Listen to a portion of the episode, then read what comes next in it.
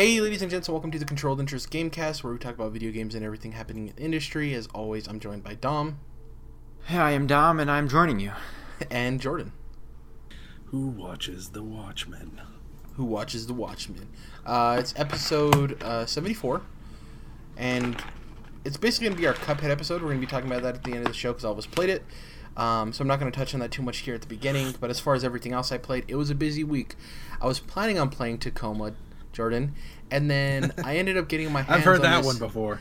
I've I ended up getting my hands on this neat little new uh, piece of uh, hardware called a Nintendo Switch. So I'm a, an official Nintendo Switch owner, which is Yeah. awesome. Uh, I've joined the cult. Um, so first off, I played Destiny 2. We'll talk about it when you get into it, Jordan. Um, I don't want to touch much on that. I didn't really do anything important or interesting.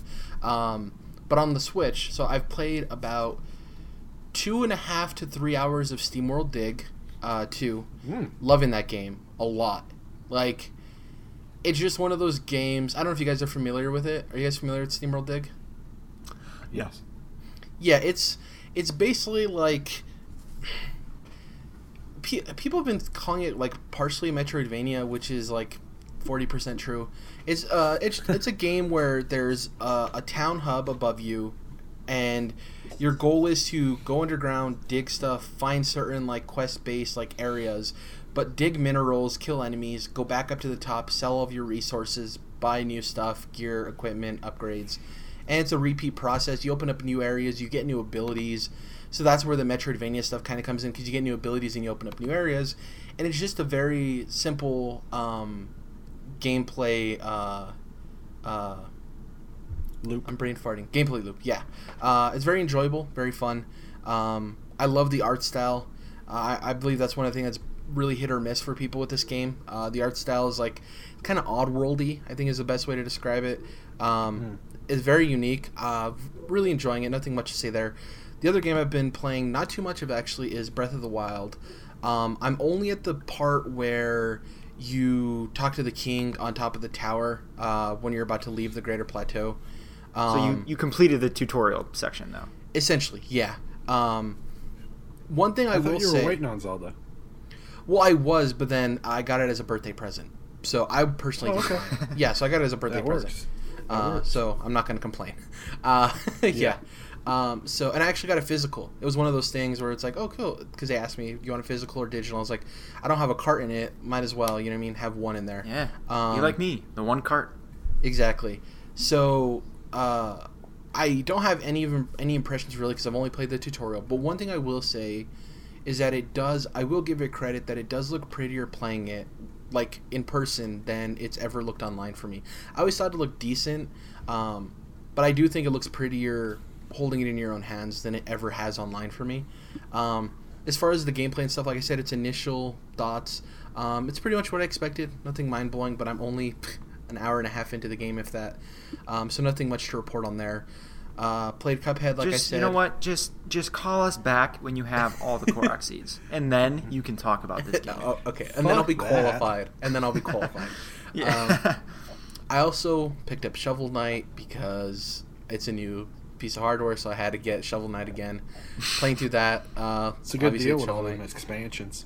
Exactly. Yeah. Um, so so is that like a rite of passage for every piece of hardware you get? You gotta buy Shovel yeah, Knight? it's just like. Yeah, it's if Shovel He's a Knight's big available fan. and I want to buy. I love Shovel Knight. dude. It's one of my favorite games of all time. Uh, shout out to Yacht Club Games. Uh, and that's pretty much it. Uh, the biggest time sink for me, I think, this week was probably Cuphead. Um, so obviously, we're going to talk about that later. And I'm pretty sh- sure that's everything I've played. Didn't watch anything. Didn't read anything of, of point or purpose. Um, what about you guys? I played more Dishonored, Death of the Outsider. I Oh, have yeah, like did you beat it? th- oh Yeah, yeah, we getting uh, close. I beat it like twice now. Oh, Had to get both endings. Jesus. Uh, and I'm playing it. I'm going back now, collecting all the the paintings are the main collectibles. I'm grabbing all those, Cool. um, and then I'll go back one more time after that and do the undetected playthrough. the super stealth playthrough. it's a short game. Oh, I mean, boy. You could.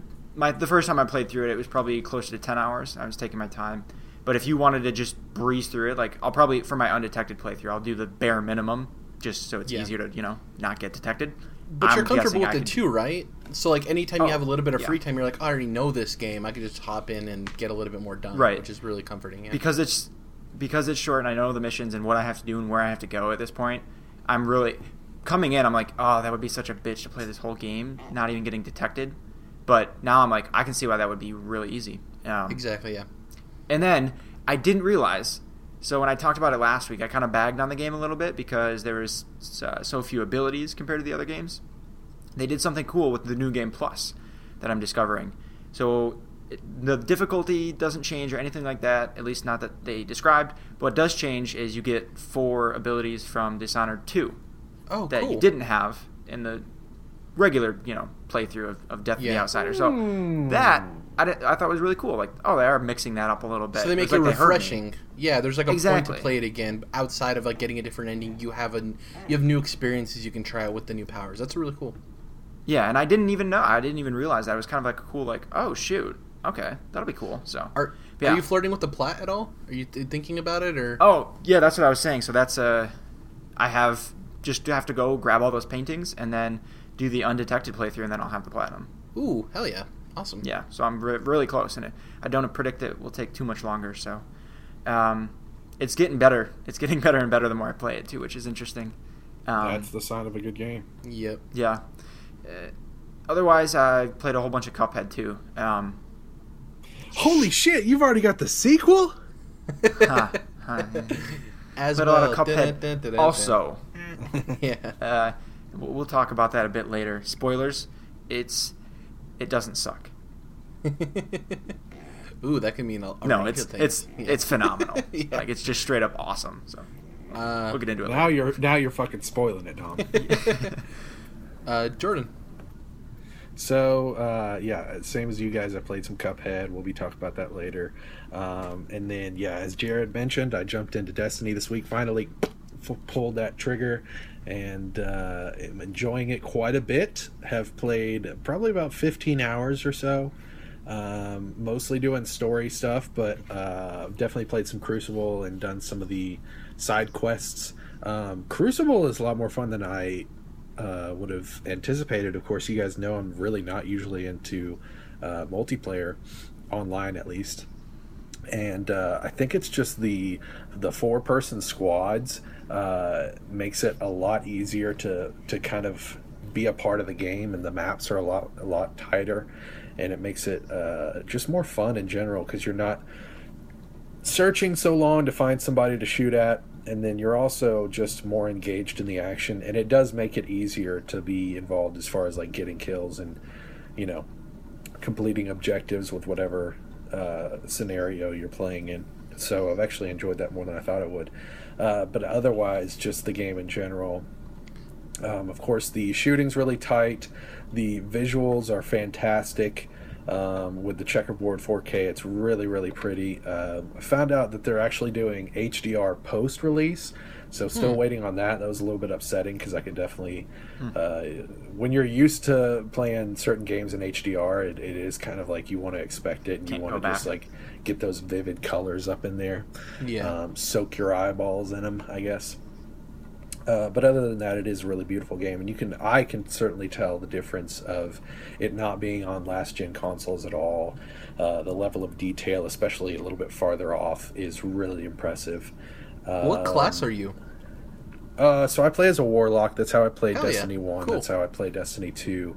Um, I just like their vibe. I like if I started a second character, it'd definitely be a hunter. I probably, uh, you know, unless I just got super fucking into it, I probably wouldn't play as a Titan just because that's not how I. That's uh, my main.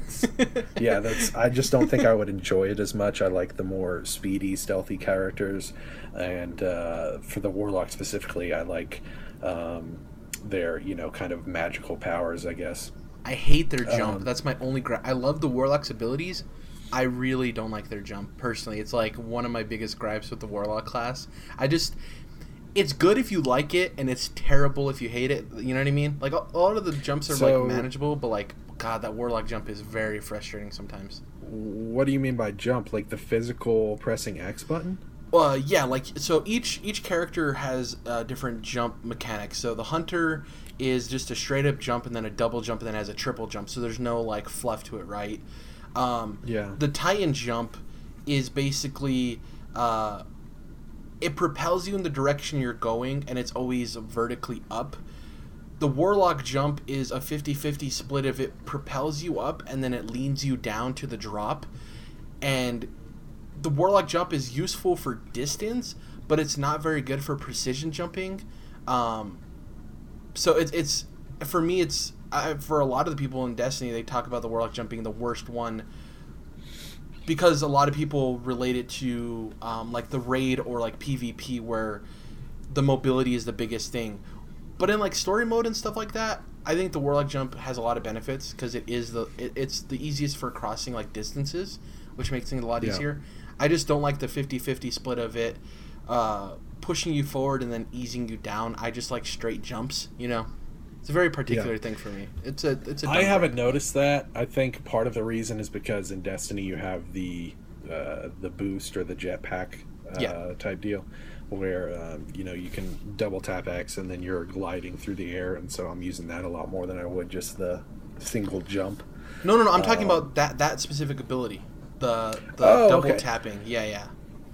Oh, okay. So, um, yeah, the glide is. Uh, I mean, you get three choices. I don't know if, if it's different with the other It's- characters, but you get you get uh, a choice between three different ones. Um, and I I've gotten to the point now where I've just chosen the balanced, where it doesn't. Yeah. Uh, it's not about speed and it's not about direction. It's a lot. It's about a little bit of both. Uh, Yeah. So, it hasn't been uh, something that I've um, has Um, been irking me or nagging at me. What part of the story are you at? So I am. uh Let's see. Spoilers, by the way. My, Well, I mean, I don't have to. I really don't have to spoil anything. I think I'm just about. I had to up a couple levels to get ready to go to uh, the next planet. Let's see. I've done. Nessus I guess or the last. Io? I'm just about to go to Io. I just Okay, cool. finished So the, the Cayde-6 mission. Okay, so you're you're about sixty five percent through the campaign. I would say Right, sixty I've- I've, I figured as such because I'm uh, right now I'm level 13. Yeah. and uh, you know, you, 20 is the cap, so I figured it would be right about there. Um, and I'm enjoying the story. I thought it started off a lot stronger than it has progressed into what it is now. Yeah. Um, the opening level, man, that stuff is just great.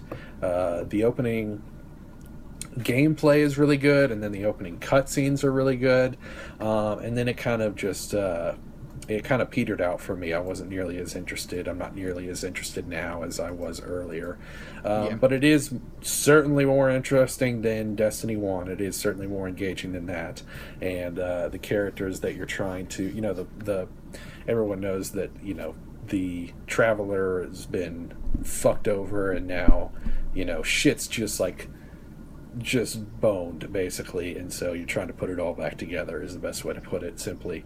Um, so you're kind of like trying to get the band back together in a sense. Um, so yeah it's it's definitely better than destiny 1 but it is not necessarily what i had hoped or the expectations that i had for it. Yeah. um, but you know it's it's an improvement so that's good. Um, and then just the general experience is an improvement i think that there's plenty of quality of life stuff that uh, i would be upset if they didn't have um, and then there's like i was saying earlier you know there's the visual upgrades that couldn't be there otherwise because uh, the other games were on the old systems. So there's certain things where I definitely get why it needs to be Destiny 2. At the same time, I can also get people, uh, especially big Destiny players, being upset that it, uh, it feels kind of like 1.5 in a way. yeah. Um, but otherwise, yeah, I'm enjoying it quite a bit. I've been, um, you know, getting the urge to play it when I'm not playing it at certain times. Not constantly, but definitely getting that urge. So, um, yeah, I'd definitely say I'm I'm enjoying it quite a bit. Uh, don't know if I would say I'm in love with it, but definitely enjoying it quite a bit more than Destiny One. And uh, I plan on uh, playing it a bit after uh, level cap and after the story. Um, and then I do plan on probably playing the expansion. So I, you know, it's hooked me more than Destiny One did in that sense. Um, besides that, uh, mostly just played, went back and forth between that and Cuphead, and then um, last night I re- rewatched Blade Runner, and then the shorts uh, leading up to uh, Blade Runner 2049. My favorite was uh, Surprise Blackout 2022, which is uh, the the anime one done by the creator of Cowboy Bebop and Samurai Champloo. Um, and then I guess I've talked about Destiny for quite a bit, so I won't go into all the different anime I've been jumping around in. But I uh, will say that I finished 91 Days, which is the one that was uh, set during Prohibition, and uh, enjoyed it quite a bit. I've realized that I've watched several uh, sad or kind of uh, depressing anime recently, and so uh, this one was no different. It was uh, pretty devastating by the end of it, what all went down. Uh, but it's certainly worth watching, and I really enjoyed it. Um, so, yeah. Also, shout out to uh, the Destiny exclusive content on PlayStation going live for Xbox owners today from the first Destiny Oh, wow. game. That's Fuck, That great. didn't take long. Yeah, cool. Ton of people excited Wait for that. Wait for the for Destiny One. Yeah, it finally beca- it finally came out on Xbox. Oh, for It's like- Destiny One. Yeah, at this point, what's What? the point? you know, That's goofy. I Like, have people- thought about. people complain Uh, about Tomb back. Raider. This is like next level. It's like the, yeah, yeah. yeah. Um, It's just I've thought about It's going just- back. You know, if I finish up this Destiny 2 campaign and still kind of have an itch, I might go back and get through uh, the expansions on Destiny 1 because I have them available, but I haven't got around to them. So, um, you know, I heard so much good about Taken King that uh, I might end up going back. But if I understand correctly, Jared, unless I just found some really kind souls that were willing to go backwards with me online, I'm not going to be able to play those raids, right? yeah, you need to have people. But I mean, there's diehard people in every community. Also, Sure. I think we come from a. I don't want to say. I hate using the word privilege, but like we do come from a very privileged perspective of. There's there's still a ton of people who have 360s or Xbox Ones that haven't really bought Destiny 2 yet. You know what I mean? Sure, So- sure. Um, I just kind of wish I could just get super over leveled and then go in and play by myself. You know, even if Yeah. that might be near impossible, it would be nice to ex- at mean, least have the option. there, You know, there have been people who have sing like soloed uh, the raid, which is insane to me. Um, how do you do that? You just have people join you but don't shoot. Uh, no, because you in the first Destiny, and I could be wrong about this. Not in Destiny 2, but in the first Destiny, I think you could just start the raid with as many people as possible in your party, one to six. Um, and So you could was- do it. So you it allows you to do it solo. This was, was like this was like guy ranked one in the world. This wasn't like Joe Schmo from off the street. This was like But I'm just saying it will allow you to jump in solo to that. Uh, in the first. Destiny. I'm pretty sure. I could be wrong about that, Jordan. Don't don't quote me on that. but it won't even let you do that. Even try in Destiny Two. No, because I think they they felt that it didn't navigate what they wanted out of the raid very well, and also they added in guided games. So now it's like, well, no, we don't want you to go in alone. We even built in a system to help you find people to play with. You know what I mean? Gotcha. Whereas in the first game, they're like, we can't hold you from not playing by yourself if we don't even give you the tools to have people. You know? Um, Yeah. So let's hop into the news real quick. Uh, three news stories, then we'll talk about Cuphead. Uh, the first news story here is pretty awesome if you're a fan of Ubisoft. Uh, over at GameSpot, Eddie writes Ubisoft continues to fight off a Vivendi takeover. It's taking steps to stay independent. Uh, independent. Uh, Ubisoft, the French publishing giant behind franchises like Assassin's Creed and Far Cry, continues to take steps to protect itself from a hostile takeover by Vivendi. Today, Ubisoft announced that it has reached a deal with an investment services provider that would allow it to buy back up to 4 million shares by December 29th of 2017. He goes on to write, This means no one, Vivendi included, would be able to buy them. It also seems to mean that Vivendi's percentage of owned shares would increase, given there will be fewer outstanding shares if Ubisoft snaps them up. So, though they are getting more of the shares back, Vivendi will own a bigger percentage because there's less public shares available. Does that makes sense? Hmm. Um, Hmm. so if Ubisoft snaps them up, uh, it'll uh, at the going rate of 60 euros each a, a share. Uh, the figure would be around 240 million euros to get all of that back. Uh, this move comes after the latest uh, combined general meeting for Ubisoft shareholders on September 22nd, in which 82% of shareholders weighed in, up from 76% last year. And according to U- Ubisoft, shareholders expressed their over- overwhelming support for Ubisoft's management and strategy by approving all ordinary resolutions on the agenda. Uh, this included the renewal of several board of director positions and appointment of two new independent directions. And it goes on to talk about those people. The last thing I wanted to talk about here was that they they actually got denied. One of the other things they were trying was the ability for Ubisoft to give their employees shares, and that was denied. Uh, they weren't able Hmm. to do that. Um, I don't know if that has That's to do with the, the whole. Um, what was the big thing that happened here in the United States, Dom, a while back? Remember the big thing that happened with the the stock market? like and- Barnes Oxley or whatever. Yeah, yeah. I don't know if a lot of that has been. No, like, this is a fallout you can you can still. I don't know about Give, but most companies that I've ever heard of, um, they they sell stock to their employees discounted. Okay. So like, I bought my company stock, you know, uh, well below market value, um, and I I would think that they should have no problem doing that. But like, you still can't compel all your employees to buy back all that stock. You know, that's Yeah, that'd be tough to do. and maybe there's Which a is per- Pornhub, by the way. Dom works for Pornhub. and uh, maybe maybe also it's a percentage thing. Like maybe if their employees already own a certain amount of like stock, they can't give them more. You know what I mean? Maybe I don't know. Maybe there's some weird stuff. Also, this is like Europe, so a completely set of standards there, uh, business wise. Um, Good point. Yeah, I didn't even Yeah. think of that. Uh, the so hopefully Ubisoft is still able to fight off Vivendi. Um, we were talking about before the show. Dom was like, "Why are their shares so high? That's crazy." And then if you look into it, 61 euros. yeah, they've had a tremendous year with Ghost Recon Wildlands, uh, For Honor. What other uh, Rainbow Six Siege keeps on ticking. They have Assassin's Creed coming out. Um, South Park. South Park Rabbids was a joint production with Nintendo. true, Um, true. And that sold really well too. So Ubisoft is having a tremendous year. Um, you know, Far Cry Watt- coming up. Exactly, Far Cry early next year as well. So Ubisoft is on the up and up. Hopefully, I think for gamers, we don't really want to see Vivendi take over. So anytime we get a new story like this, it's it's good for us. Um, Vivendi is thirsty. thirsty. Yep. Somebody get that guy a water. Uh, the next story. the next story here comes by way of IGN. Uh, there's an updated PlayStation VR mo- uh, model that was announced. It's launching in uh, Japan on October 14th and North America to follow. Um, the biggest thing with this is that it's making some changes to the initial model that people had issues with. Um, the HDMI pass through, I think, was the biggest issue, right, Dom?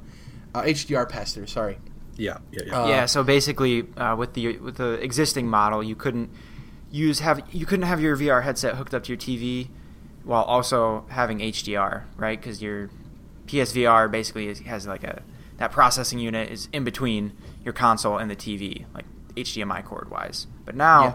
you can just leave it all hooked up the way it is instead of having to unhook the HDMI's and push them back and everything. So it's a you're able to bypass it with third-party uh, Really? equipment, but it was yeah, and you could even do it really cheap, but it was Oh. still a nuisance. okay. Yeah. No, you don't also, I think people have a thing where like they want to buy stuff official. Like not everybody's super comfortable with third party stuff. So it's like, Right. why why should I have to go through a third party to jump through this hoop when Sony should be providing that solution? You know. Um, Absolutely. also, the big thing to note here is that the processor units can't be exchanged between the two models, um, so they're not compatible. so, unfortunately, for the early adopters, you're going to have to buy a whole new uh, PSVR uh, model. Um, you're getting shafted here, but that's the price you pay for early adoption. Unfortunately, not that it's a good thing, but that's kind of the risk Way it goes. take. Yeah, That's technology. Just wait until like 18 months down the road when all three of us are getting shafted over buying Switches too early. oh, it's gonna Because happen. they got, they got, you know, some new feature or whatever. Exactly, it happens, but that's the that's a risk you got to take, man. Um, yeah, it's pretty much it. I don't think there's too much to say. Do any of you do? Neither of you own a PSVR. Does this uh, tempt you guys at all? I doubt it, right? Dude, well, actually, yeah, this is Yes. a, this is a you know a good push, a nudge for me in the direction of getting one Yeah. because I have a, a 4K TV with HDR. Like, I don't, I was I would not have switched it back and forth. I just would not have done that. All the cords are behind my entertainment center. I would not have done that. That's just, and so I would have been. I'd had I would have to make a tough choice, and I would, this is like a needed, a necessary adjustment um, for Yeah, me to get one. I'm still not crossed that threshold that I'm going to buy one tomorrow, but this is definitely a step in that direction. Yeah. This makes it so that really the only thing holding me back is the games that are Yeah, actually on true. the system. Uh, and I've, you know, being such a big PlayStation fan, of course, I've thought of it. You know, like, should I get a VR? You know, I, I could definitely afford it if I wanted to, but I just don't necessarily have the. There haven't been any games that have been like, damn, I really, really want Right. to play that, especially since I've played Resident Evil Seven uh, straight up, and it's like you know that's that would probably be the biggest pull for me uh, if it was an exclusive. So yeah, I'm um, getting closer to that point now, uh, especially since, like I said, uh, particularly recently, I've been uh, pondering the thought of getting a VR more and more, um, especially because I'm just such a big tech guy in general that I uh, enjoy being able to experience, you know, kind of what the newest stuff is. Maybe not the most cutting edge, but at least what the latest and greatest experiences are in tech. Uh, 4K and HDR being one of those. So um, it's definitely put the thought further into my mind. Uh, but yeah, at this point, I'm still not seeing the games because most of the games are a lot smaller experiences and are relatively exp- expensive for the experience that you're getting.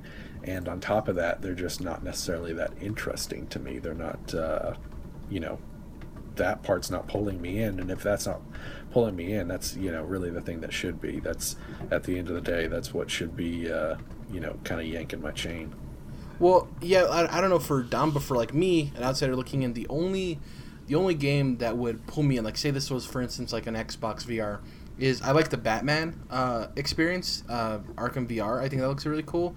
Like Yeah. I think, I think for uh, a number of people who aren't just super willing to jump in, I think there a lot of people are waiting for a the price to go down, obviously, because it's still a steep price for a technology that isn't still super relevant yet, and the library, right? The library isn't deep. There Right. not the the must have app on it. So, uh, right. I think this is interesting. Like you guys said, I think this is uh, another step in the right direction. Um, I'm interested to see what PlayStation's focus is at PSX this year on VR, and then obviously E3 next year. So, um, yeah, they might be doubling down. So, um, but speaking of PlayStation, there uh, our our second to last story. Because I added something in that I, I completely forgot about, but I want to talk about.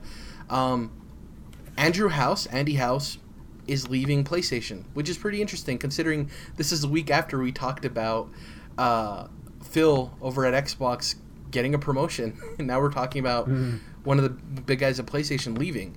Um, this comes by way of Rolling Stone. Um, Sony Interactive Entertainment President and Global CEO Andrew House has stepped down from his role, Sony announced today, with John Kodera taking on the position. House will remain with Sony Interactive Entertainment as chairman through the end of the year to ensure a smooth transition. According to the press release, it's unclear why House is leaving or where he is heading next. Um, and then it goes into a quote of Andy House talking about his time with the company. Um, the biggest thing here, Kodera, the guy who's taking over, has also been appointed representative director and president of Sony Interactive Entertainment, uh, effective immediately, while House has become director and chairman.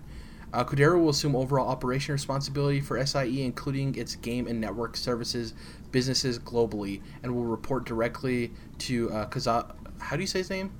Kaz Hirai. Kaz. Kaz Hirai. Yeah. Yep.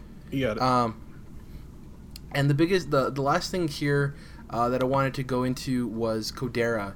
He's been with Sony since uh, 1992, and most recently he was engaged in the launch and enhancement of uh, the network services via the PSN, which has some people worried because uh, the PSN has a lot of issues. Obviously, it's not one guy's fault, but he was in charge of that, helped with the launch. Um, yeah. you guys are the PlayStation guys. Uh, I want to hear from you guys what this means to you. Obviously, this isn't you know the sky is falling, but it is interesting, you know, for somebody who's been at the company as long as they have Andy House to leave. So, what do you guys think? Yeah, it's a shakeup. I don't think we'll notice any difference. I mean, from our Probably not. perspective, nothing. I can't imagine they're going to change, you know, their strategy at all. Um, and as far as network services, you can look at it through the eye of, well, the PSN is kind of crappy and it's known for this and that, but when you take another step back and be like, in the past couple years, the PSN has actually gotten a whole lot better. Um, well, it's from a security standpoint, um, and they are slowly but surely adding features, and things are getting more stable. It's still not as good as it ought to be, but it's been improving. Uh, I have a question at a for steady you. Pace. Have they improved? And this is like I've just read this, so I have no idea. Have they improved the uh, the download speeds for things? No. Wasn't that a problem? Isn't like the download speeds for PSN really bad? It's not really bad. It's just not anywhere close to Xbox. Yeah. you know? Okay. And it's yeah, I can I can sit there and jump right back and forth, and you know, obviously my connection isn't changing that much between, uh, you know, few a few couple minutes or whatever, and I have really quick internet, and uh, yeah, it's always uh, quite a bit faster on Xbox, like Yeah. a, a really decent amount. Um, even if I have attention. even if I have uh, either of the consoles hooked up to Ethernet, um, it's way way faster on Xbox. Sometimes two or three times as fast. Well, and the thing too is like I agree with you, Dom, and people are saying this like there's not going to be any immediate effects of him leaving, considering he's going to be there till the end of the year. But people keep talking about like there will never be any effects. I think that's like that's a fallacy in and of itself because he's going to, for better or worse, there's going to be things that he wants to implement, right? Um, Like Okay, well, in the sense of you can't really tell.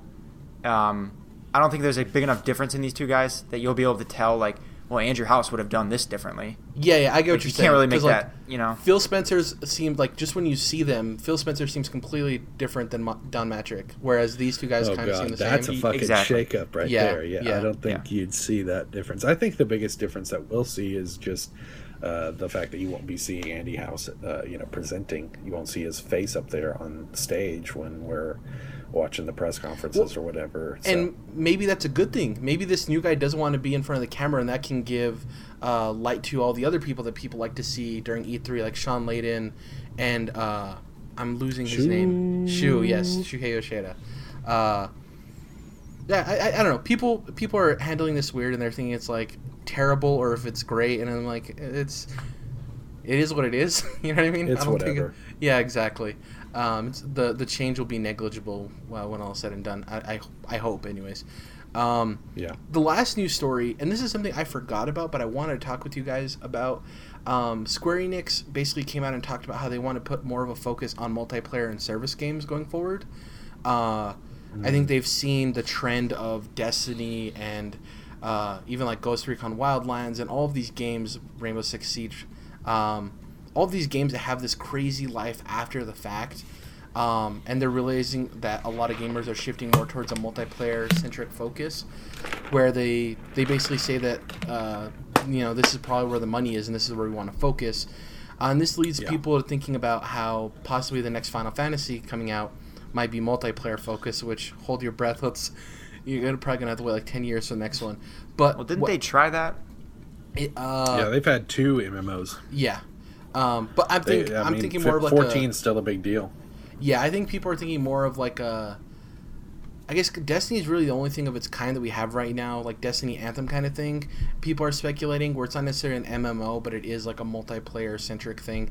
It's the like a console MMO essentially. That's what like They're you know, adding, Destiny's- they're adding uh, a pretty substantial multiplayer edition Yeah. uh, version to 15, where it's even going to have story implications. Oddly enough, so you know that'll be uh, a precursor to what is to come. That'll definitely give you a sense of what they're moving towards. Well, and this, this uh, now that we're looking back in hindsight, this uh, lets us know like that's why they haven't we haven't really seen Tomb Raider much. That's why they kind of you know pushed pause on Deus Ex.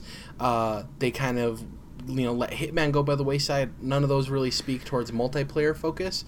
And I don't know if you guys remember, but when the initial uh, Avengers game was announced and the partnership with Marvel with Square Enix, we talked about this. We talked about all the possibilities of what that Marvel game could be, right? The Avengers game, and we were like, Yes. oh, is it a single player? Is it a multiplayer? Is it going to be like Destiny but with superheroes? And like this is an interesting story because this kind of lends itself towards the that right a, a Marvel game, an Avengers game in which it's a service where you. I'm assuming you'd select a specific hero. I doubt they'd let you create a hero. You'd play as a, a specific hero. Um, So I, I don't know. I just thought it was interesting that they said they wanted to focus on multiplayer and service games, and we know about that big Marvel deal. Like, do you guys think this is directly talking about that, or I mean, it, it could include that. I don't think that's the only thing. It definitely worries me though because I see the industry moving that way in general, and Square Enix is obviously not a small company. Yeah. So, um, you know, being the single player gamer that I am, obviously I'm not completely opposed to multiplayer experiences like I was just talking about with the Destiny Crucible, but um, single player is certainly where I want to spend the, the majority of my time. And it certainly pushed me away from games that, uh, had they been just a just a smidge uh, more in the direction of single player, that I might have picked up and played. Uh, you know, it sucks that this kind of like is being uh, semi forced in a way where you know it's it's to me it's like this. I think that um, you know I'm not one that says uh, oh DLC is something that just gets you know pulled out of the main game and held for an extra charge. I think that's for the most part uh, like you know story expansions and stuff are actually separate completely and are you know uh, created separately um, from most of the main stories. Um, some even being released completely separately, like Lost Legacy, Uncharted, for example. Um, but I do think that there are instances, especially where we're at and where it looks like we're going with this story, um, where the uh, devs and publishers will kind of scheme this to where they can set up a game to where uh, the people will be continuously playing it and continuously paying for it in some instances, in a lot of instances, I should say, um, where they're not necessarily getting more content. They're just doing the same thing, but in a different way, right? Yeah. And I think, you know, Destiny is even an example of that, where you're not doing really anything different a lot of times, but you're paying for these extra things, whether it be microtransactions, uh, like with Destiny shaders, or whether it be, uh, you know, not necessarily more story in a story expansion pack, but it is like, uh, you know, new challenge modes or something where it really is you're just doing the same thing, but like they made it harder. They, you know, gave you this modifier to where it feels a little bit different and you're coming about it a different way. So they're they're making less content and they're being able to uh, charge you and have you pay more for it in uh, and you know more often, more continuously. So that that is what worries me about uh, this situation. Not just the Square Enix, but where the industry is moving in general. That's Yeah. why I'm I've been really strong on you know buying single player games, especially you know at, at release and so on. If you like as I look back at the, the last bunch of games I bought, you know, uh, pretty much every Bethesda game as of late I bought day one, Right. because they have they've been they've been the publisher that hasn't uh, shown any signs of going in that direction. yeah, I mean, yeah, they, true. they they they pushed uh, Elder Scrolls Online for some time, but they didn't. That wasn't in spite of their other properties. Right, that's a totally separate Yeah. thing. You're still Yeah. getting your main Elder Scrolls. game. exactly. Whereas Yeah. with Square Enix, you're seeing them put down, uh, not put down, but put to bed for at least some time. Like you said, Jared, um, Deus Ex, uh, Tomb Raider, Hitman, uh, maybe not Tomb Raider, but Well, and in, instead of saying, you know, this Final Fantasy online game is going to be, you know, subtitled something separate, no, it's a, you know, Yeah. 14, it's an 11, it's part of the I- main series. I think the only thing though that we can bring from this that might be like in the opposite direction of this is that like historically Square Enix isn't a company that makes the best decisions. You know, they're not Good point. necessarily Very good point. They're not necessarily on on the on the pulse of the industry a lot of the time, um, and I, I out of everybody who's shifting towards this, I could easily see SquareSoft doing it the worst. Um, Sure. just because they're not they have a track record and i know people love squaresoft and they love square enix now Square they, Enix. yeah and they love to talk about like the history and everything like that but if you just look at their track record they don't have a very good track record in terms of like i said being on the pulse um, but i do think that it, it, it is worrisome for somebody like you who maybe isn't a fan of multiplayer games but i do think in a lot of ways the market will, will always speak and we will have the single player experiences And as long as we keep seeing these PlayStation exclusives come out and sell like gangbusters, and you know people keep clamoring for the single player experiences, I think they'll be there. I think this will just be. A, I think the problem is how would I word this? I think the problem is a lot of these companies are talking about this as if this is the next evolution of gaming. Whereas for me personally, I think this is just a new genre that's emerging in video games. But all these companies well, are acting. Let me finish real quick. All these companies are acting as if it's the next thing in gaming. You know what I mean? I think they're they're they're seeing it as where all games should go. Whereas for me, I just think it's a new genre that's emerging. So I think at, I think a lot of these companies are going to shift towards making these service games, and there's going to be too many on the market, and people are going to choose which ones they want to play, and all these other companies are going to see the pendulum will swing back. Exactly, and I think it'll Forth. ultimately the dust will settle, and it'll be a genre of game, not so much the future of gaming. Is, you know, right, not mean? a takeover, but sitting next to. But there could be a couple of years there where we, we're getting all these service games, and it is kind of bullshit. And it's over flooded, and you know the market will choose what they want to play and these companies will retract and realize oh we messed up you know? I think that's the issue.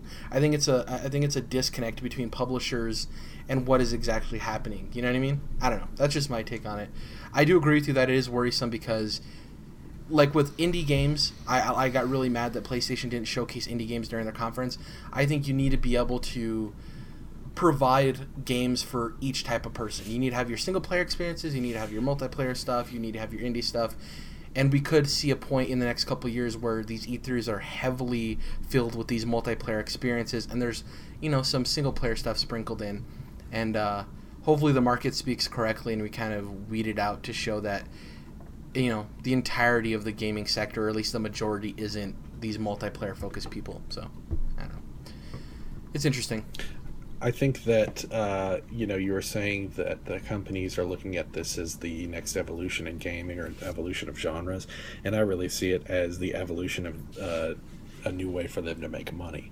Yeah. Um, because obviously, like you said, there's plenty of single player experiences that are selling quite a bit, but once you sell that single player experience and maybe a couple of you know DLC packs, story expansions you're not continuously making money off of that. You're not able to charge. It's much more difficult to go into a single player game and charge microtransactions, as we've seen with, uh, you know, the Shadow of War stuff, um, even going back to like Metal Gear Solid 5.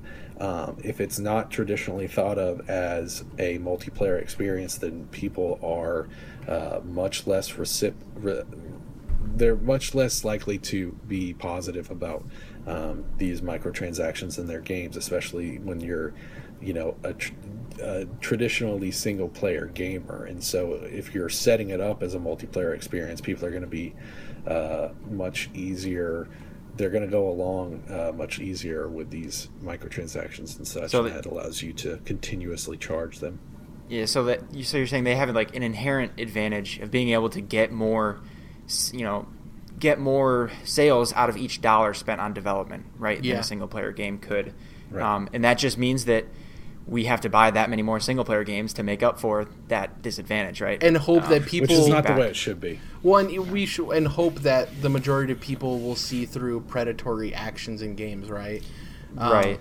And that's bite the, back at that trend. That's yeah. the positive and negative of the market speaking, in which like it's kind of worrisome because you know, as much as people talk about like, oh, I don't want this to happen, there's ten other people that are like, I just want more of this game. Here's my money. You know, the whales and stuff just pouring money into these things and showing these companies like, well, look at it. We have a we have a progression in revenue here, yada yada yada. And it's just because you know, a lot of times there's like a small group of people that spend so much money. I have I have well, an yeah. I have an old friend that spent over two hundred dollars on Clash of Clans, which is insane to me. Yeah. See, you can't blame it all on the developers and publishers because there's there's adult adult human beings out there that are willing to spend, you know, basically, let's just say console. Yeah, we're driving. Games, not it. even like yeah. yeah, not even Clash of Clans. There's people that are willing to spend three games worth of money. You know, let's say 180 dollars, which is like three sixty dollar games, on a single game. And like I said, they're not getting anything new as far as like gameplay experiences. They're just getting new, like you know, uh, visual content packs and stuff like that. So that is really unfortunate that people are allowing themselves to be taken advantage in that way and they are absolutely the ones that are driving this more than the publishers and developers themselves because they're just going with what uh, you know is popular at the moment and what is making the most money. So there's something to be said for the actual consumer who's putting us in that position as well. Also there's this really frustrating thing too with some people especially in the video game realm that that have this idea and we've talked about this at length so we don't need to get into it but they basically equal amount of hours you can play in a game to value. Like sure. I'll have people who like I played through Resident Evil Seven, and my friend was like, "Oh, that game's only like six to eight hours. It's not even worth sixty dollars." And to me, I'm like, "Oh, I spent sixty bucks on it. It was more than worth my time with it. I loved Resident Evil Seven, and yeah. yet he's addicted to the Walking Dead TV show. And to me, I'm like, like half of that show is filler. You're you're willing right. to like waste your time on not good stuff. You know, I'm just talking about to make my point to waste. You're making like, sense. Yeah, yeah. It's like just because something's longer or you have more time with it doesn't necessarily mean it's better, and that's what's frustrating. And yeah, I, I do hope that this is a trend that backfires on these companies. Um, I even if you know this is the wave and people love multiplayer games and we're in the minority. Um, well, I mean, I play multiplayer games, but I do love single player. I do think we'll see the situation of oversaturation. People will realize that people aren't willing to play everything. You know, we saw it in a tiny right. little vacuum with Battleborn and Overwatch. Those just two games released, and Battleborn released too close to Overwatch, and it disappeared into the fold. You know, so. Uh, I even think that could happen next fall if, and I don't think Borderlands 3 is coming out next fall by any means, but some people think it might. If that comes out next to Anthem, though they are different games, like ba- uh, Borderlands 3 could definitely be lost in the fold there. You know what I mean? Uh, yeah, I, who knows? Yeah, so uh, I want to go to a, a better uh, subject, a more optimistic subject. Cuphead. Uh, I'll start off. We all played Cuphead. Um, I think there was a lot of uh, trepidatious thought going into the release of this game because it's been two and a half years ish since we first heard about this game. People were worried that it was just a boss rush game. We eventually saw the platforming elements, um, and a lot of people were worried that they weren't very well done. Uh, the initial, I don't know if you guys remember the initial reveal of the platform levels, but they were like super zoomed in it was like super zoomed in on the camera. There was very little uh, movement uh, uh, area on the screen. A lot of people were worried. Um, game eventually came out. MDHR released this game. 14 people worked on this game, which I think is utterly astounding hmm. considering the quality I found in this game. I'm going to talk about my impressions, then everyone can have their turn. I love this game. Uh, I was gonna make a joke at the beginning of the show, and I forgot to. I was gonna say that I played uh, Legend of Zelda: Breath of the Wild and Cuphead, and one of them is in the running currently for Game of the Year for me. Um, I absolutely love Cuphead. And, the other one is the Legend other one is Breath of the Wild. Yeah, yeah, uh, yeah. Um, for me, I I think this game is fantastic. I'm only finished with Isle two. haven't even touched Isle three yet, so I haven't finished the game. Um, for me, it's one of those games that the difficulty doesn't bother me because I feel like a lot of times when I die, it's my mistake, and it's a very rewarding game. Uh, when you beat a boss, I feel that the sense of accomplishment is something that I don't get in a lot of other games outside of like Dark Souls or stuff like that. It's difficult, so it's like Dark Souls. Uh, that's a joke, by the way. Um, I love the art style. Um, one of my biggest worries was that the art style was going to sell this game and it was going to be lackluster in terms of gameplay. I, I love the gameplay. I think it's very tight. Um, I'm very particular with my platformers. I enjoy it a lot. Um, it's interesting because I it's hard to nail down the genre of this game. I wouldn't consider 100% a platformer because there's not a whole lot of platforming elements. The running gun. Say it's an action game, right? Like, yeah, yeah, an action game, a shoot 'em up. Um, it's a very difficult game to put in a box because it has elements of a lot of different types of games, but it doesn't fully dive in on one. You know, um, like I said, I love the variation of bosses. Um, I love the different mechanics in the game. I think there's a decent amount of items. I don't think it's overwhelming by any means. I like that there's little. The overmap is cool because there's shortcuts in the overmap, um, and you can get around areas without having to beat levels. Uh, I love the different varying weapons. Um, I guess that's just my initial thoughts. I don't want to go too long, and I want to hear what you guys have to say, and we can kind of go round robin, talk with each other. So, what did you guys no, think of? So, so off the bat, I'm with you pretty much completely. So what's interesting to me about it is uh, like you said, it's not just the art style. Like there is an awesome game behind there. Yeah. But that being said, if this game just had a generic ass art style, then it wouldn't get you know a quarter of the attention that it's getting. So it, sure, it needs all of it. Like it's it's a whole package in that sense where Um, that's what makes it truly great. Is it impresses on an art style level and a gameplay level. Um, then to to kind of bounce off what you said about the difficulty uh, being rewarding, but there's also something there's something to the difficulty that no matter how many times you die, and you die often and over and over again against the same boss, but every single time, even after you've been trying for an hour and failing over and over, you don't stop wanting to try again. Yeah, It's- you're like, it- oh, I was just that close. I was just that close. I just needed to do that. Yeah. There, there's something to it Especially where with the you don't get the sick of it. You progress just keep- bar when you die. You get Yeah, the exactly. progress bar. Yep. That's I, maybe that's part of it because initially I thought, oh, this this is fucking stupid. You can't see the boss's health bar as you're doing it. I hate like I'm gonna hate that. But I think that plays into it, not being able to see it, but then also seeing the progress bar at the end after you die gives you a feeling of like, oh, like, I think there's something there. Yeah. Uh, it- like that's a really clever design, I think, and that's part of what keeps on pulling you back. Um, I, so I played like, I think like probably around four or five hours. I've gotten through the first world, um, and I'm doing everything. Like I'm not skipping a boss even when it lets you right. I'm like I'm doing exactly. everything. Yeah, me too. Um, yeah. which sometimes I would. That's not normal, or that's not necessarily typical of me. Um, you know, when you play like Super Mario 64, and like you can move on to the next world, even though there's some stars you didn't get. Um, I'm moving the fuck on, right? I want to see the next thing. But this is like I want to. I want to finish every last little bit. Um, but yeah, I can't say enough about like that. It just drives you. Like you keep dying over and over and over, but you just keep wanting to go back. And and then when you do finally beat the boss, it's just like, just bliss. Just Yeah. Well, do, uh, knockout. Like, I, I guess I'll talk about this after Jordan goes because I want to hear Jordan's thoughts on. it. I don't want to go too much on what I was going to say. You can go ahead, Jordan. Uh, are you good, Dom? yeah, yeah. So, uh, I guess the best way to start for me is I want to like Cuphead a lot more than I do. I want to love Cuphead, and uh, I enjoy. I like Cuphead, uh, but yeah, like I said, I certainly don't love it. Um, obviously, the art style is gorgeous, and the dedication to that style is uh, probably one of the most amazing parts about it. Um, where you have the crackling vinyl soundtrack and uh, the the popping of and the the lines across the screen like uh, old film. Um, you know, of course, for those that just don't even know, it looks like a very old color cartoon. You know, maybe like 30s or 40s era, um, and the dedication to that style is really quite uh, endearing. I think. Um, so I'm really enjoying that. Uh, besides that, though, the gameplay is is what's important in any video game to me, and I think that um, it's close but no dice in a lot of uh, instances. I think that.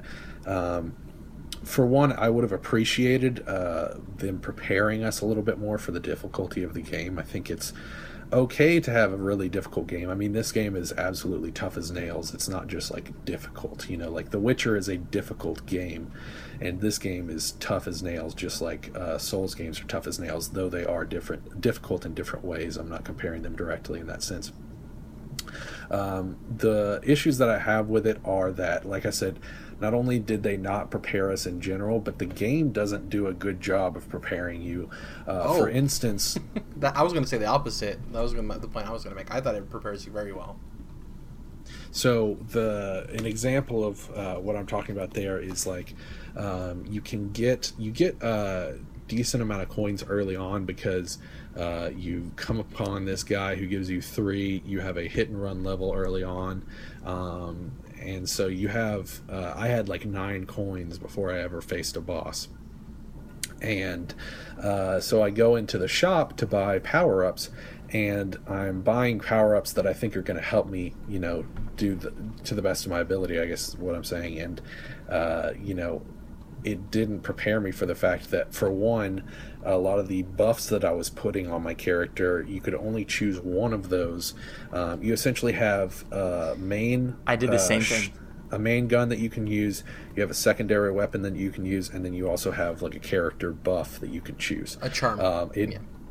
sure it didn't uh, let me know that um, basically all the things that I was buying were in the same category as the buffs, the charms, as Jared mentioned, and that they were going. You know, I would only be able to choose one at a time. So I spent pretty much all my coins, all of my coins actually, I should say, um, on these buffs without uh, powering up my weapons at all, which I totally would have done. Um, and people, I think, will compare this plenty to the Soul series um, which a lot of people like to say, oh, well, it doesn't really hold your hand at all. It just kind of drops you in there and lets you figure it out for your own. Um, and I can really only attest to Bloodborne because I haven't really played much of the Dark Souls games, so I won't even go into that. But for Bloodborne, I know um, it at least gives you these tutorials where you're walking through the first area and it has all these prompts on the ground that, sure, you could ignore, but I think any gamer worth their salt is going to look at those and read what they say. And Cuphead has a tutorial where it teaches you how to perform the actions of the game, but it does not prepare you, in my opinion, um, on how to play the game, right? So it teaches you how to dump, how to jump, how to parry, how to attack, how to dash. It basically teaches you what the buttons do, but it doesn't teach you how the game works, how you're going to encounter these uh, situations, and what you should be prepared for. Uh, whereas, in my opinion, something like Bloodborne does. It shows you like this is what you need to know. I guess that's the best and simplest way to put it is this is what you need to know to be properly prepared to go into the situations you're about to enter into. And so that was my biggest issue, especially like I said, since um, I've put all this uh, this uh, in-game currency into this one system that is really not helping me at all uh, where I'm at. And coins now that I, you know, also another thing is is you know, getting nine coins before I ever face a boss, which the bosses are all over the place. That's most of this game. Getting nine coins before I face the boss, it's like, oh, well, I'm going to be getting coins often enough. When you spend a fucking hour on a boss, time in and time out trying to beat them, you don't get any coins at the end of it. So it's, in my opinion, that's not very rewarding at all. I get where you guys are saying, oh, you kind of get this breath of fresh air after you finish a boss. But for me, I'm usually flipping off the screen uh, with both hands because I just spent so damn long watching the same animations over again, listening to this song that I really liked when I first entered into the level, and now I'm kind of wanting to bash my brain into my television screen.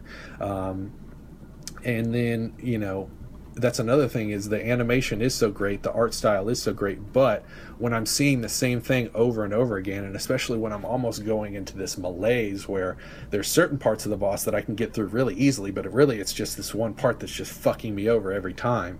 And so I'm going to the, into this malaise and really just for parts of it, just watching the characters animate in the background.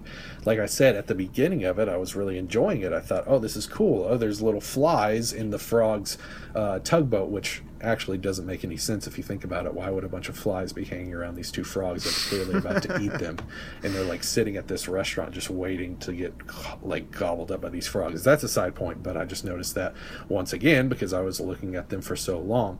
Um, so it kind of uh, turns you, at least for me, it turned me against the music and the art style and the announcer coming in with his four or five different quips, and I'm hearing them over and over and over and over again. Um, so uh, with all that being said, I just feels like it didn't. The developers didn't adequately adequately prepare us, but then also the game itself doesn't adequately prepare you for the challenge that you're about to take on.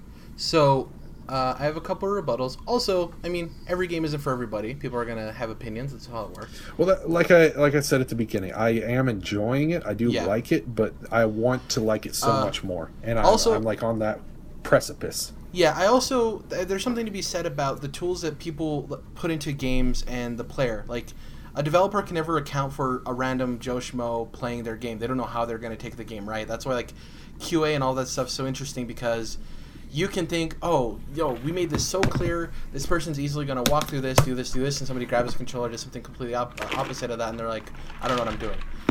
Um, so the thing I want to say about the coin thing is you get those first three coins from the kid sitting on the on the on the bridge, those three right. coins.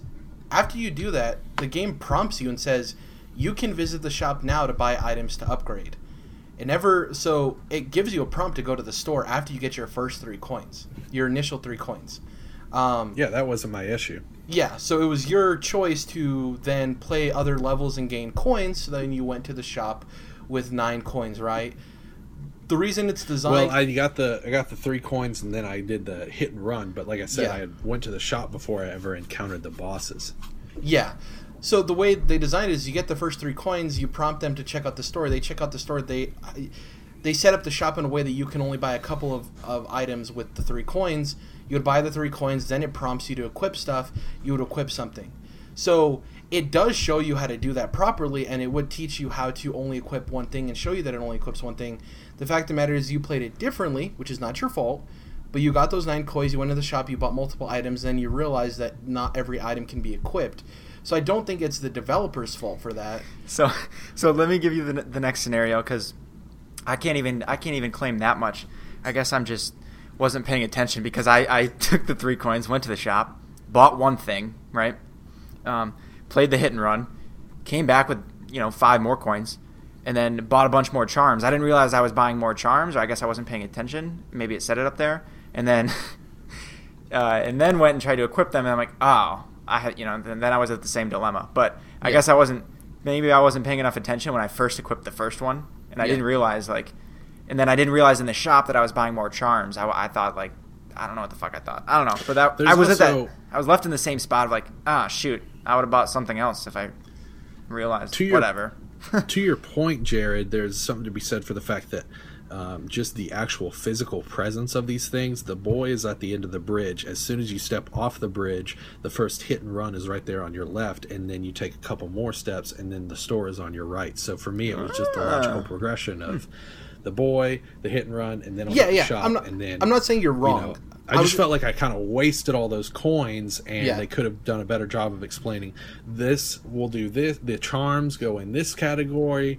The uh, attacks go in attack one or Yeah. attack two, and that could have been part of the tutorial before you ever even touch a coin. Because you know you take this tutorial and it's like that doesn't allow for the oh you did it out of order or oh you didn't realize Yeah. because the tutorial you have to do it when you have to do it and it's you're locked into it and uh, I don't understand why The- that wouldn't have been in the tutorial to begin with. Yeah, the only point I was making is that after you talk to the kid and you get the three coins, they prompt you to go to the store and they kind of set it up for you to buy that item and figure out, oh, I only have one spot. I'm not saying what you did is wrong. I was just making a counterpoint to that. No, I, it's Yeah. it's a good point because you know things you know especially in the way we play a lot of open world games now, stuff can just be done out of order and it can get Yeah, exactly. And I'm sure, I'm sure from a developer standpoint, it's like, man, we got to try to guide them in this way, otherwise they could get screwed, and it's kind of on us. So I totally get Yeah. where you're coming from. I uh, what I want to say is, so this is MDHR's first game. It was 14 people. The Yeah. animation is and really it feels that way. Yeah, and it's the animation is impressive. Like people don't understand how painstakingly hard the process is of making that type of animation is. All of that stuff's hand drawn. Very impressive. What I will say is for a game that looks like they probably spent a majority of their time working on the art, I think they nailed the gameplay for being their first game. I do think there is a lot of area for improvement. Um, and I do think a lot of your concerns are are you know hold some weight, or I'm not, I I don't think you're just making you know problems out of thin air or anything like that. I understand where you're coming from. Sure. Um, I guess just you know people play games differently. So for me, I didn't really encounter those problems. That's not how I went about things. So I didn't really have that experience. Maybe if I did, I would be sitting here with you, chiming the same tune. Um, but yeah, I'm I, I love this game personally. Uh, for me, uh, I'm excited to see how well it's selling. Obviously, we don't have the numbers for console, but on Steam, it sold 250,000 copies. Um, It seems like very popular across the Yeah. industry. which I think is great because I mean these people worked really hard on it. Um, I I want to see a sequel or something else from the studio because I do think they're talented, and with the game under their belt, um, hopefully they can fix issues that way. You know, like you said, it's hard for a developer to account for every different possibility, and for a first-time dev team, I think they did do a really good job. Yes, there are areas where they can fix it, like you said, um, but I am excited to see where they go from here. Another thing I wanted to talk about: people have been having this conjecture of like, oh, I can't wait for this to come to PS4. The developers themselves, Not MDHR, have come out and stated Yeah, this not. will never come anywhere else. Which Um, really fucking sucks when you think about it Yeah, because it it's does. doing this well and it's this popular uh, without it being on the po- most popular console in the Yeah. world. So you think about how much more they could be selling, and that really kind of saddens me for them in a way. And um, Yeah. you know, I didn't even need them to say that. I mean, Microsoft funded this game, so Exactly. it'd be a Mass Effect trilogy collection type deal if it ever did, which you know is is very much slim to none. So, yeah. I think um, I do also think though that you're definitely going to get an expansion to this. I can see it Yeah. with the the way the islands are set up and stuff like Exactly. that. It's like all you got to do is throw another one in there. um, so to that point, I do have to point out because this is for PC and they're making a Mac version soon. I think there's a lot of misconception that pretty much I'm willing to say like if your PC runs Windows 10, it can definitely play this game. Yeah, I don't think it's Like, a very the PC game yet. Yeah, the PC requirements are extremely low. So if you bought a laptop in the last, you know, handful of years, it can certainly run this game. It's Windows 10 being the prerequisite, which if you didn't have Windows 10, there was a free upgrade. So you if you missed that, Uh, then that's your fault. Also, fun fact: there's as many hand-drawn frames as this as a full feature-length animated film. So Yeah. yeah, it's It very impressive. me. Exactly. Um, I, I it do, does suck, but I do think this is a good thing for Xbox. You know, in a year where there's so many questions Yeah. about Xbox this, Xbox, that, I think this was a real hit. This game, Oh, they need this. Yeah, this game wouldn't have happened without Microsoft. They helped fund this game to what it was. The developers uh, put a second mortgage on their house. I'm glad that they're seeing success. Jesus. Yeah, in order to develop this game, before Microsoft jumped in, they put a second mortgage on their house because they wanted to make this game. That's how passionate they were about bringing this to fruition, which is really cool. Um, Good for them. Yeah, I think before we close out the show, we're all up and up on Cuphead. Obviously, Jordan, you have some gripes on it, which is perfectly fine. I would like to make one other point, if you don't mind, Jared. Okay. Um, I think there's something to be said with this difficulty. Uh, like I said, I consider it to be tough as nails, and I do have, you know, I, I express my my qualms about the way in which that difficulty is presented to you. Um, but one thing I can definitely, I definitely get the vibe of is part uh, the difficulty partially is padding for the game. Uh, I think that there's plenty of content in the game, and you were describing, you know, the amount of animated frames in it. Yeah. Um, but you can definitely tell that, like, if you're not spending an hour on each of these bosses, you're probably going to get through this game quite a bit quicker. And uh, even though it's only twenty dollars, I could see people saying, you know, oh, there's not enough content, this, that, and the other. So I definitely there's parts in the game where I'm like, yeah, you know, there's uh, plenty of bosses, plenty of hit and runs, uh, I'm sure, by the end of it. But, you know, you're spending a lot of times in these single screen uh, encounters where you're really Yeah. just running, you know, in this one square, the screen doesn't really move at all. And so it's really just the animation happening in the background and then what you're doing with the boss that you've encountered. So I definitely think there's something to be said for the fact that, uh, you know, you got to admit that part of this is padding. Well, I think So it's a that's, uh, byproduct that's a of thing- the animation. Sorry, go ahead, Dom. No, Yeah, because that's that's that's, a that's a good point, but it's I mean it's by design too, so I think it's it's totally valid. Because if you look at Dark Souls and Bloodborne, those worlds are really not very big at all. They're kind of small and narrow. Um, and if you were to just run end to end through any of those games, it would only take you a few minutes, right? But you're spending a lot of time, you know, dying and going back again and taking your time and Sure. and so Every on. Game same has kind of thing. padding, Yeah. some more than others, but I do feel like it kind of sticks out to me in this game because you are spending, you know, you're spending sometimes hours on a single boss. You know? Yeah.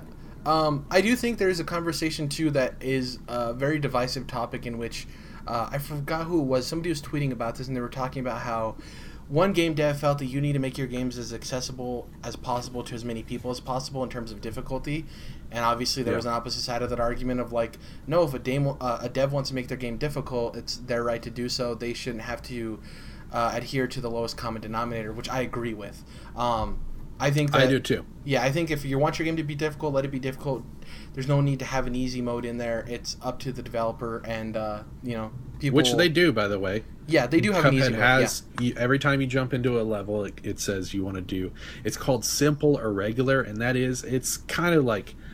I mean, they're not like straight up putting people down, but I definitely feel like you know I don't want to pick the simple version. I want to play, and it's not even you know easy or hard. It's the regular version is the one that's tough as nails. So Yeah. you know I'm obviously choosing the regular Uh, version because I don't want to be sitting here playing a gimped Also, version. really cool thing. There's a lot of un- hidden unlockables in this game. If you go through all of the running guns pacifist style without killing a single enemy, you unlock black and white mode. So it looks like classic steam, Oh, uh, Steamboat right. Willie. Uh, there's like a, bu- a bunch of different things you can unlock, which is really cool. Um, but I think that's it for episode 74. Uh, hopping into what we're going to be playing and everything. Uh, going to be playing more Zelda, more SteamWorld Dig 2, um, more Cuphead. I'm not finished with that, obviously. Um, going to be renting Blade Runner Perfect Cut on uh, YouTube. Final. Rent, yeah, Final Cut. Sorry, you can rent it for like three bucks. So I'm gonna watch that. Watch all the shorts, even though I've already watched the Dave Batista one, um, and then watch the movie this weekend. Uh, like I said, I have no nostalgia for Blade Runner. I've never seen it. Whatever. I've heard some people say that it holds up. I've heard other people say that it doesn't by any means. So it definitely holds up, but it's a movie that can be, you know, I have no idea what you'll think of it, but uh, Yeah. it's a movie that's not like it's definitely not the most accessible movie out Yeah. there. You- I'm going in with the open mind. I'm, ex- the I'm- mindset. Yeah, I love sci-fi and stuff, so I'm just going in there with an open mind. We'll see if I like it or not. Either way, I'm either whether I like the old Blade Runner or not won't change the fact that I'm going to watch the new one this weekend. So it's going to be Right. interesting. Um, whatever the opposite is for a shout out because I watched the the uh, you know on the Warner Brothers YouTube channel I watched the two live action shorts that are for Blade Runner 2049 really poor quality. A lot of pixelation on the video and then the audio quality was damn near abysmal. So and this you know it's not just them. I see all the time where like big companies they'll upload music videos or uh, just videos whatever in general. And you know it doesn't help that YouTube bit the YouTube bit rate isn't great. Sorry this is a fucking tangent but yeah it's just sad to see when like a big company who should have the production down pat is like uploading shitty quality video. Yeah. Uh, also, shout out to them releasing another Thor Ragnarok trailer, and they're releasing another Justice League trailer. Like, really? Those movies are right around the corner. It's insane. Uh, not Yeah. watching either of those. Um, but yeah, that's pretty much it. Blade Runner and all the games I've been playing. Uh, yeah. What about you guys? Dishonored. And more Cuphead. Jeez. 'Cause You Cuphead. you didn't say how this far is are you, are Don's you new in Skyrim Uh, I, uh, like I'm, I've completed the first world entirely. The first Uh, isle. Okay, cool. Yeah. So you're you're in the theme park area now, right? Yep. Yep, Yeah. I'm on like the cupcake lady or whatever the hell she It is. has uh, one of those bosses in that area. I don't want to spoil it if Jordan hasn't gone there. One of those bosses in that area is the ugliest thing I've ever seen. It's very very good art, but it's weird and freaky looking. Yeah. I haven't gotten to that one yet. Then. Yeah. Real quick, what do you guys think about the parry? Because I feel like the timing is weird on the parry. I feel like it says you're supposed to jump, and then when you get to the pink thing that you're parrying, then you jump, you press the jump button again. I feel Yeah. like it's early. Like you're supposed to, you're supposed to hit the button earlier than you think you should. Yeah, so I in my I- opinion. I Sorry, agreed go with you. Um, I, I was with you 100. percent I just couldn't get it. I couldn't figure it out. I was like, this it feels a little off. Um, I went and did that little ghost level where basically all you're doing is parrying, and by the end Oh, of that, I was like, I got it. Yeah. Yeah. Those There's- are really and I'll helpful say- too. I'll give it to them because that those levels really help you with parrying. Dom, I had the same issue. I couldn't figure it out, and then Yeah. the mausoleum. I did the mausoleum thing with uh, parrying the ghosts, and I'm good now. I'm not having trouble with it. I'm just every time I'm doing it, I'm having to like remind myself to do it just a tiny, tiny bit early. But I will say, any game, and even Bloodborne's like this, any game with a parry, uh, the parry almost never feels Yeah. right to me. It's like Yeah. always just the timing is like. You, you know this doesn't feel right, right? This is not how it. You know, this is not like the button timing that I think it. Yeah. You're asking me to do. So It, you always know, it's just a expect it to be like a lot more accurate, and it's a little. It gives you. A, uh, it's a little bit earlier than you anticipate. I agree with you. Yeah. Yeah. Rarely a parry in a game. Even Witcher. It's like the parry, it's just like you want me to go just a little earlier than I think I need to go. And so it's really hard to train your brain to Yeah. do that. Uh, are you done, Dom? Is that everything? Death, uh, Okay, d- Death of the Outsider, and I asked you about Cuphead, so Yeah, Cup and Yeah. Mugman. Don't forget about Mugman. and Mugman. Yeah, Yeah. your boy Mugman. Also weird that when you respawn, he drinks out of his own head. Really weird. yeah. I didn't even notice. Yeah, he'll pull the Mugman will pull down his straw and drink out of his own head. Ugh, Drink his own brains. terrifying. Yeah. Uh, Jordan, what about you? Um, yeah, so I'm uh, assuming that I'm definitely going to be playing more Destiny. I will um, be getting to Cuphead, but the, the thing with me and Cuphead is that I'm going to just start playing it in smaller bursts. I'm really going to be like jumping in for a boss and then jumping back out. So I might be a long time before I complete this game. I absolutely intend to complete it at some point, uh, but it's one of those things. And you know, there's shows that I have this with, other games where I'm like, I like this, but I have to do it. Comics, especially, there's certain comics like I like it, but I have to do it in short bursts, or it just doesn't sit right with me. So, Cuphead is definitely one of those things. That's how I'll be playing it in the future. I am, as far as my progress, uh, I've made it past uh, the vegetable patch bosses. I did the um, the big blue guy, um, the blue blob guy. oh, the Dragon Quest um, slime. That's what I called him. Yeah, exactly. Yeah, he kind of looks Yeah. like that. And then uh, I've done the frogs as well. Um, so uh, pretty early, pretty early, So- and uh, haven't even finished the first world. really quick you talked about the frogs being in there. My my my personal context my personal lore for that is that there's some like rough and tumble fighter guys right? So to me Yeah, if you're at a bar and you want to watch tough dudes beat the hell out of each other well what's terrifying and tough to a fly? A frog you know? So they would watch frogs Yeah, beat each other but up. like, but like when you are going to a rough and tumble spot to watch some rough and tumble, you don't guys, think they're gonna eat like- you you're not They're not your predators. Yeah. Yeah, it's like It's a cartoon, It's like if like. my- It's like if a bunch of cat uh, mice were hanging out at a bar run by tough ass cats. Where you know? cats are like, I don't know. yeah Yeah, it's like I don't. You guys are about to get chomped. It, it know? could be So some weird just- thing too, where like the flies are actually in charge and like they have a system to deal with the frogs, and the frogs are actually their prisoners and they fight for them. Or they're just like they're masochistic as hell. Yeah, They're just, like, exactly. they want to be eaten. So, they basically- want to be tortured and have Exactly. wings Basically, off. we're gonna write a cartoon. exactly. Is that what? Ha- Exactly. is that that's what happened? It would be dope if we got like a Cuphead cartoon that wasn't anything to do with Oh, like yeah. it didn't have gameplay elements. It was just Oh. like a short or maybe a mini series, you know, Netflix series. Even Yeah, I was gonna be say really fucking Netflix is calling. I really want to. Speaking of that, I really want a movie, an animated movie with the styling of the beginning of Sonic Mania. I love that art style at the beginning of Sonic Mania when they show the little like animated short with the characters. I don't know if you guys have seen Yeah. it or not. Oh, it looks so Yeah, good. yeah. I would love to see a Sonic movie, which I never thought I would say, but Um, so I should probably say at this point what I'm going to be doing this week. Yeah. uh, so of course I am just about to go as soon as we hop off here. I'm about to go to Blade Runner 2049. hell yeah. Um, so super excited about that. I love Blade Runner. Uh, obviously, you guys know how much I am into cyberpunk, and Blade Runner is, uh, you know, basically the biggest cyberpunk movie of all time, and, and definitely one of the most influential pieces of cyberpunk media uh, there has ever been. I mean, Blade Runner is just really influential. Period for all different kinds of, um, you know, it's influenced anime and video games and. Um, obviously, like TVs, comics, stuff like that. So, very very cool property and i'm glad to see it coming back i'm glad to see it being taken care of by denis villeneuve who is a very capable director one of my favorite in hollywood right now has directed such classics as sicario and the arrival or arrival i should say um, and he's also going to be the one taking over the Dune property coming up soon. So I'm really glad to see that uh, the Blade that Blade Runner is getting the treatment that it deserves, and now hopefully Dune will be as well. His Uh, DP is like really to good say- too, isn't he?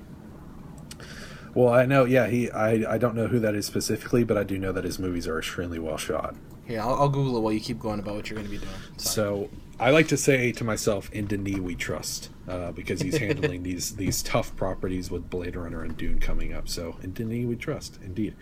Uh, other than that, Roger Deakins Uh, is the name of the DP. Roger Deakins, shout the fuck out to that dude. He did Sicario. uh, he did No Country for Old Men. He has a pretty good track record. So, D- uh, have you guys seen Sicario? Uh, no, it's on my uh, it's on my list of movies I need to get to. Movies I missed and I'm ashamed of. Dominic? No.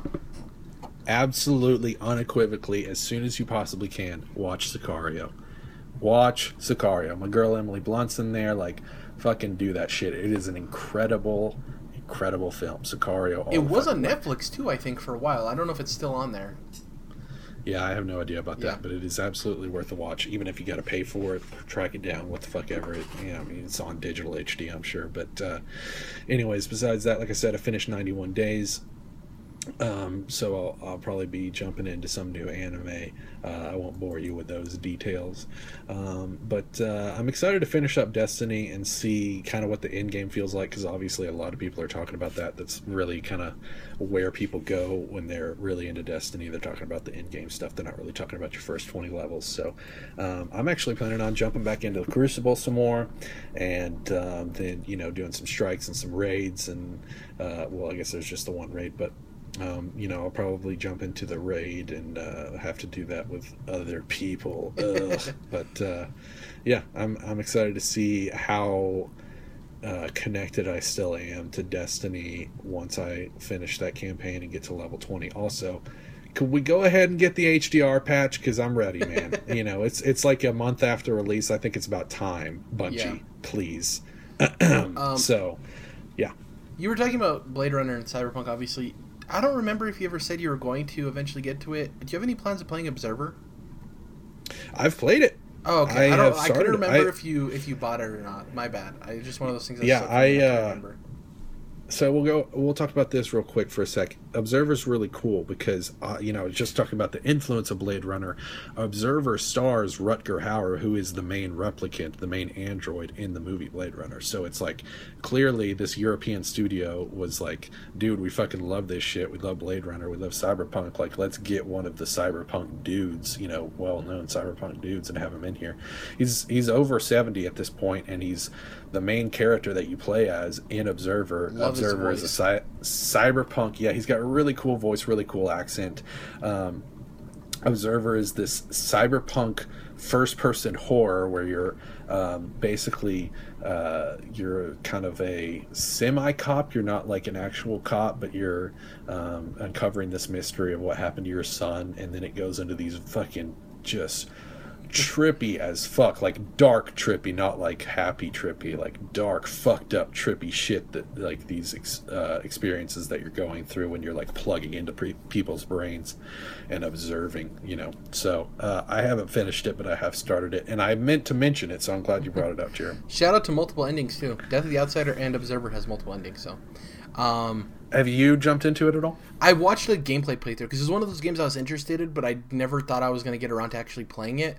And Jesse Cox, who's this YouTuber that I really like, he played it with a group of people called the Scary Game Squad that he does videos with, and it's just it's really Yeah. funny.